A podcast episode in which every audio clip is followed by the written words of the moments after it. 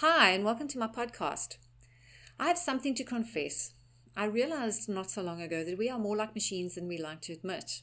Well, maybe not machines, but definitely like our technical gadgets.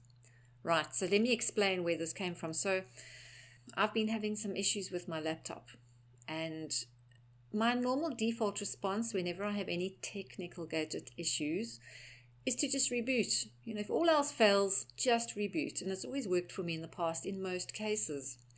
This issue, however, was not going away. I had Googled it. I had tried various fixes. My computer was still doing all sorts of weird and wonderful things, and it was interfering with my work. And you know how frustrating it can be when you're in the middle of something and your screen just freezes.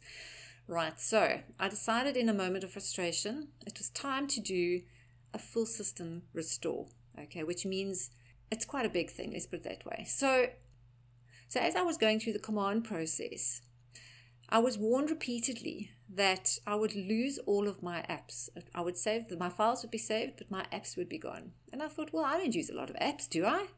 That's fine. I can just reinstall the few apps that I use. Well, once the restore was done, I had this wonderful operating system, this clean, sleek PC that was just running so nicely and obviously no apps. And I realized just how many apps we actually rely on. In fact, I'll go one step further and say we use apps for literally everything. But I also realized just how all of these apps that I'd accumulated over the years onto my laptop had slowed everything down. They were interfering with the normal operating systems. They were showing up when I didn't ask them to and running quietly in the background when I didn't know it. But it did get me thinking. So, isn't this just the perfect analogy, or should I say the perfect metaphor for us as human beings? So, think about it like this. So, we are born as these squeaky clean, shiny eyed beings brimming with optimism and curiosity. Okay, there's kind of like nothing, we don't see any wrong in the world. And that's until we start growing up and society starts teaching us how to fear. So we, ha- we start getting these beliefs imprinted into us that create fear within us fear of danger, fear of disapproval, fear of rejection, fear of criticism. And without realizing it, all of these fears interfere with how we perceive the world and how we act in the world and how we behave in the world. And as we grow up, we add to this ever growing horde of fear based beliefs. In our defense, we're pretty unaware of how much they do slow us down and interfere with our normal operations. They show up unexpectedly when we least expect it and often are just quietly simmering in our subconscious unnoticed. Okay, can you can you see the similarity now between us and the laptops? Interesting, right? Now, as you know, our beliefs have a huge impact on how we participate in the world. So if you have fears that limit you from being what you could be, then obviously your experience of life is not going to be as, as lovely as it could be. And let me give you an example.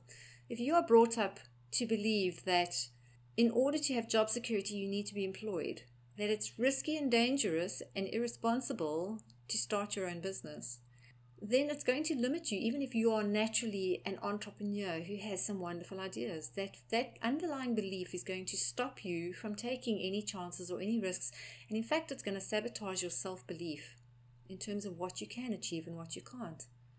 Which means that your experience in the world is going to be almost dampened dumbed down a lot less than what it could be. And yet that's just a belief okay? It's just like the app on the computer it's there, but it may not be serving you. Which led me to this place of thinking, well, maybe it's time that we all had a system reboot. Or maybe, if you're brave, it's time to have a full system restore, which means you then get to dig into all of those self limiting beliefs and turf out the ones that no longer serve you, the ones that are getting in the way. So that going forward, life becomes more exciting again, full of possibilities and you start feeling brave and excited rather than fearful and small. Right, so as for my laptop, I've been very picky about which apps I'm reinstalling. and I'm making sure that the apps that I install are simply ones that are going to enhance my experience, enhance what I do, make life easier for me, work in my favor. And in fact, I intend to extend the very same courtesy to myself in terms of my beliefs. So going forward, I'm going to look at all the beliefs that come up for me and decide whether they serve me or not. Turf out the ones that don't and install some ones that enhance my experience. You keen to join me? So that's my message for today. It's time for us to get picky about what apps we're downloading into our subconscious. Thanks so much for listening.